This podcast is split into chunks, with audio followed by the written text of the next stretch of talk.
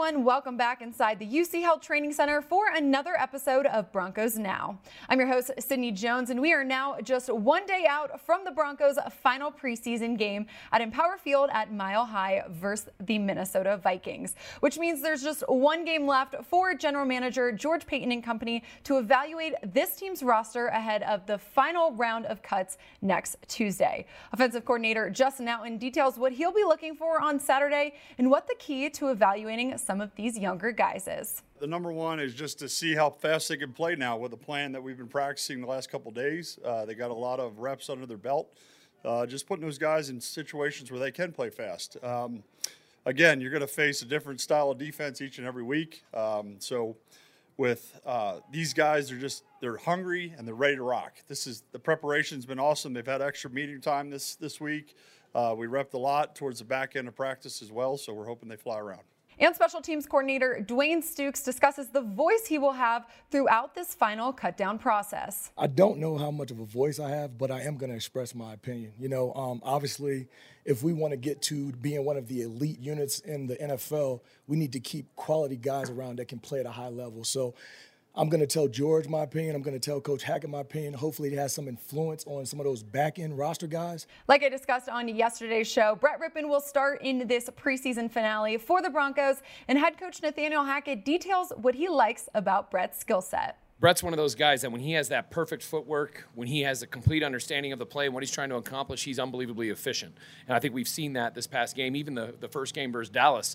I mean, he did do a lot of really good things. So um, just the rhythm, the, the understanding of using your feet, your hitch to be able to make you more accurate. He's really bought into that, and you can see that uh, up to this point. We heard yesterday from defensive coordinator Ejiro Evero and his disappointment with the defense's performance versus Buffalo. He shares what his message to the defense will be this week and what he hopes to see from them. There's a lot of things. It's more physicality, it's more urgency, uh, more competitiveness better coaching. It's all of it. We all got to be better.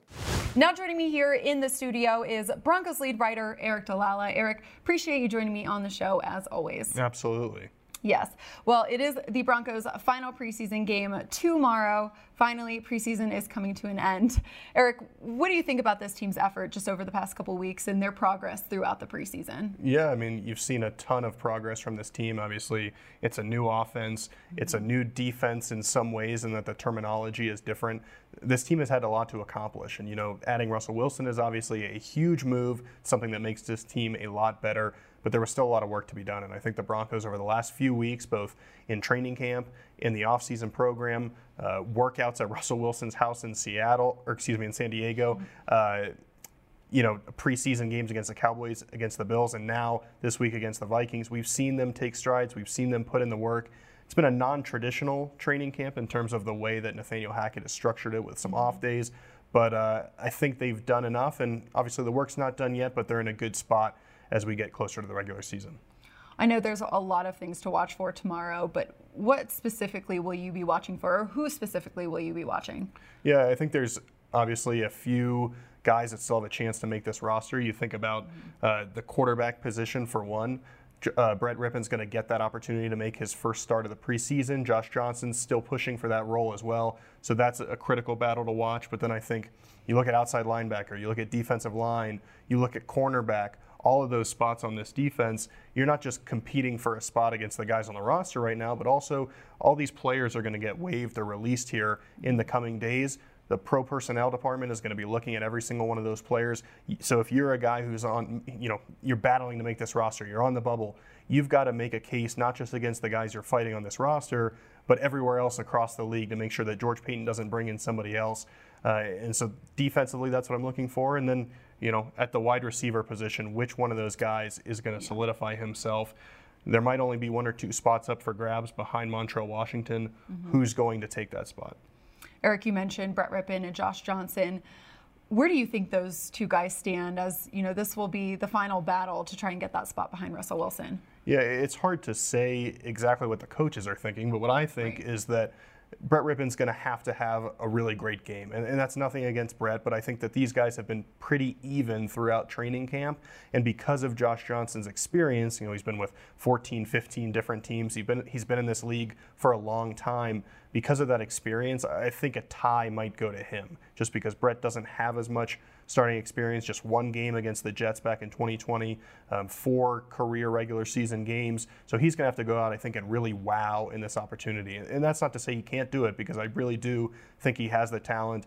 He took a step from Dallas to Buffalo in terms of his performance, but I think he's going to have to do something special to earn this job. Well, Aric, you know, you always hope to see a win, but it is the preseason, so really doesn't matter too much.